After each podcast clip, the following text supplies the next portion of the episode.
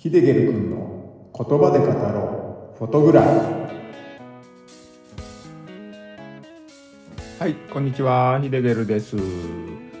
日はですね愛くるしい小動物に会えた日ということで冬の北海道で撮影した時の話をしていこうかと思います。冬の北海道では様々な野生動物が見られると思うんですけれどもその中でもクリンクリンのお目目をしためちゃくちゃ愛くるしい動物がいます。皆さんご存知だと思いますけれどもそれはエゾモモンガです。みんな大好きですよね。めちゃくちゃ可愛いですからね。そのエゾモモンガを撮影した時のお話になっていきますので是非最後まで聞いてみてください。エゾモモンガはですね、夜行性と言われてます。昼間のうちは巣穴の中で暮らしていて、日が沈んだ夕方頃から外へ出てきて行動を始めるといった感じで一般的にはそう言われてますね。ですけれども SNS などを見ていると昼間の明るい時間にエゾモモンガを撮っている写真も多く見られますよね。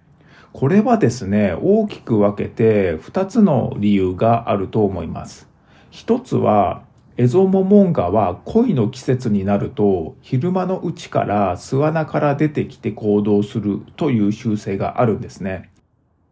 二つ目なんですけれども、エゾモモンガの天敵、フクロウの存在が大きいと言われています。エゾモモンガは夜行性なので、夜餌を探しに巣穴から出てくるんですけれども、そこをフクロウが狙ってるんですよね。自分より大きくて音もなく飛んでくるフクロウがエゾモモンガは大嫌いなわけです。自分が食べられちゃいますからね。絶対に嫌なわけですよ。じゃあどうするのかっていうと、エゾモモンガは昼間に行動するようになるわけです。フクロウも夜行性なので、昼間の間は巣穴で寝ています。その間にエゾモモンガは餌を探しに巣穴から出てくるんですね。そこを激写する。そんな感じですかね。そういう場所が北海道には何箇所かあります。僕もですね、昼間の明るい時間帯にエゾモモンガを撮りたくて北海道に通ってはいるんですけれども、なかなかその姿を見せてくれないことの方が多くて苦戦を強いられているというのがね、現状です。千葉県に住んでるので、そんなに何回も北海道には行けなかったり、滞在日数も数日ということがね、ほとんどなので、なかなか難しいところでもね、あるんですけれども、冬の何ヶ月かは北海道に住めればいいなぁなんてね、思ったりもしますけどね。日々の生活や家庭もあるのでね、現実的にそれも難しいですね。まあ、なので、通うしか手段はないわけなんですけれども、なぜかなかなか僕が行った時にはその姿を見せてくれない。こんなことが続いてます。そんな中でもエゾモモンガを撮れたことも当然あるわけなんですけれども、今回の写真はビギナーズラックだったなーって思う一枚ですね。この時はですね、3泊4日で北海道に行きました。この時のお目当ては主にエゾシカの撮影でした。野付半島で毎日エゾシカに遊んでもらってたんですけれども、宿で食事をしている時に一緒になった方も写真が好きだということが分かって、普段何撮ってるんですか？とか、こんなの撮ってますよとかってね、写真の話をしてたんですよね。するとですね、ある情報を教えていただきました。それはエゾモモンガの情報でした。この時の僕はエゾモモンガを撮りたいとは思っていたんですけれども、どこに行けば撮れるのか、情報がなくてわからなかったんですよね。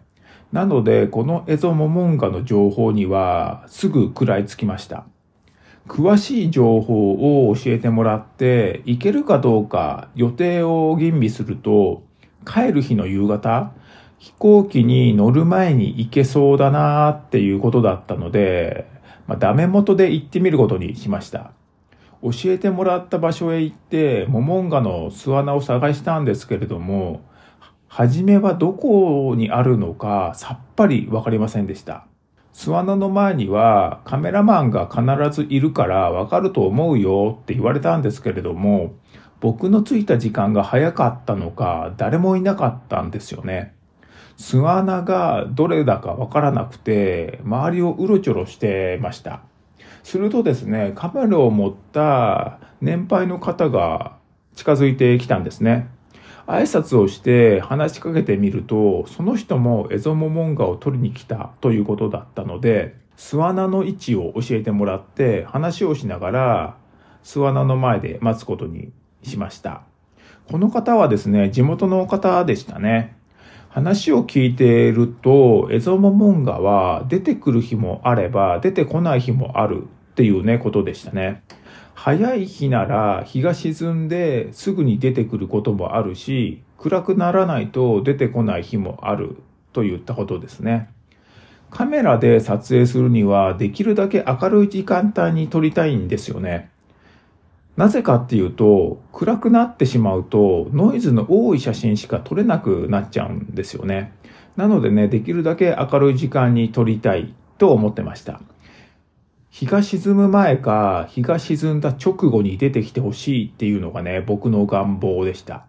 飛行機の時間もあったので、暗くなるまでその場にいることもできなかったっていうのもあります。エゾモモンガの巣穴の前で、早く出てきてって祈りながら何時間も待ちました。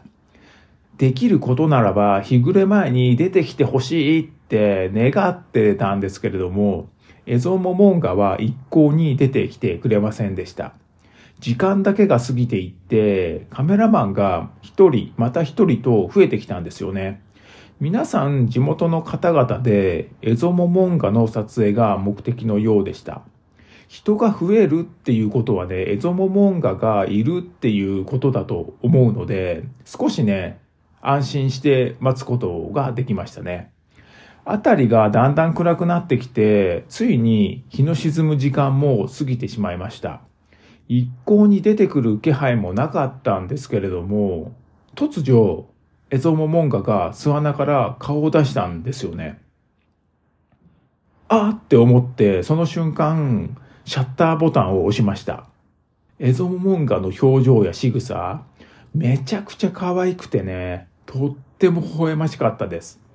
エゾモモンガは素早い動きで木の上を駆け回ったり、別の木に飛び移ったりしているので、雪に足を取られながら必死にエゾモモンガの行方を追いながら撮影をしました。本当はですね、エゾモモンガが飛んでいるところを撮りたかったんですけれども、初見ではね、なかなか難しいなって思いましたね。エゾモモンガの行動は大体決まっているようで、まあ、例えばですけど、巣穴から出てきて木の上に登って、次に隣の木に飛び移るというね、行動をしているとします。毎日観察していれば、エゾモモンガの行動を予測して、飛ぶ前から先回りしてスタンバイしていないと、飛ぶ場面を写真に残すことはできないんですよね。とっさに撮るっていうことはね、不可能に近いと思います。それほど素早く動きますからね。ですけれども、エゾモモンガが食事をしているときは、その場でじっとしているので、撮影のチャンスでもあります。ですので、今回ご紹介する写真は、エゾモモンガが食事をしている時に撮った写真になっています。巣穴から体を出して、トドマツの葉でしょうかね。もぐもぐもぐもぐ食べてます。そんなところがね、映ってますね。めちゃくちゃね、可愛いんですよね。野生のエゾモモンガを見たのも、撮ったのも、この時が初めてでした。あまりにも可愛くて、この1週間後の週末に急遽エゾモモンガに会いに行くほどでした。この時は北海道の別の場所を訪れたんですけれども、待てど暮らせど、エゾモモンガは出てこなくて、もう結局会えないまま帰ってきたっていうね、ことがありましたね。ちゃんとね、情報を確認して、エゾモモンガが昼間のうちに飛び回ってるっていう情報だったんですけれどもね、それは僕が言った前の日までで終わっちゃったみたいですね。その後も何回か訪れてるんですけれどもなかなか良い場面には合ってませんね。初めて出会えたこの時が一番良かったかなってね思ってます。それでもねめげずにまた行きたいとはね思ってますね。はい、では今回は愛くるしい小動物に会えた日ということで冬の北海道でエゾモモンガを切り取った時のエピソードをお話しさせていただきました。冬の北海道は寒いんですけどめちゃくちゃ綺麗ですしね。いろんな野生動物も見れますのでとってもおすすめの場所ですね。特に僕は道東によく行きます。知床半島とか野付半島とか他にもいい場所いっぱいありますので皆さん行ってみることをおすすめします。今回お話に出てきた写真を見たいという方は概要欄に URL を貼っておくのでそちらをクリックしてぜひご覧になってください。この番組のご意見ご感想質問などがありましたらこちらも概要欄に Q&A コーナーを設けていますのでお気軽に書き込んでください。それでは最後までご視聴ありがとうございました。また来週の月曜日にお会いしましょう。ヒデゲルでした。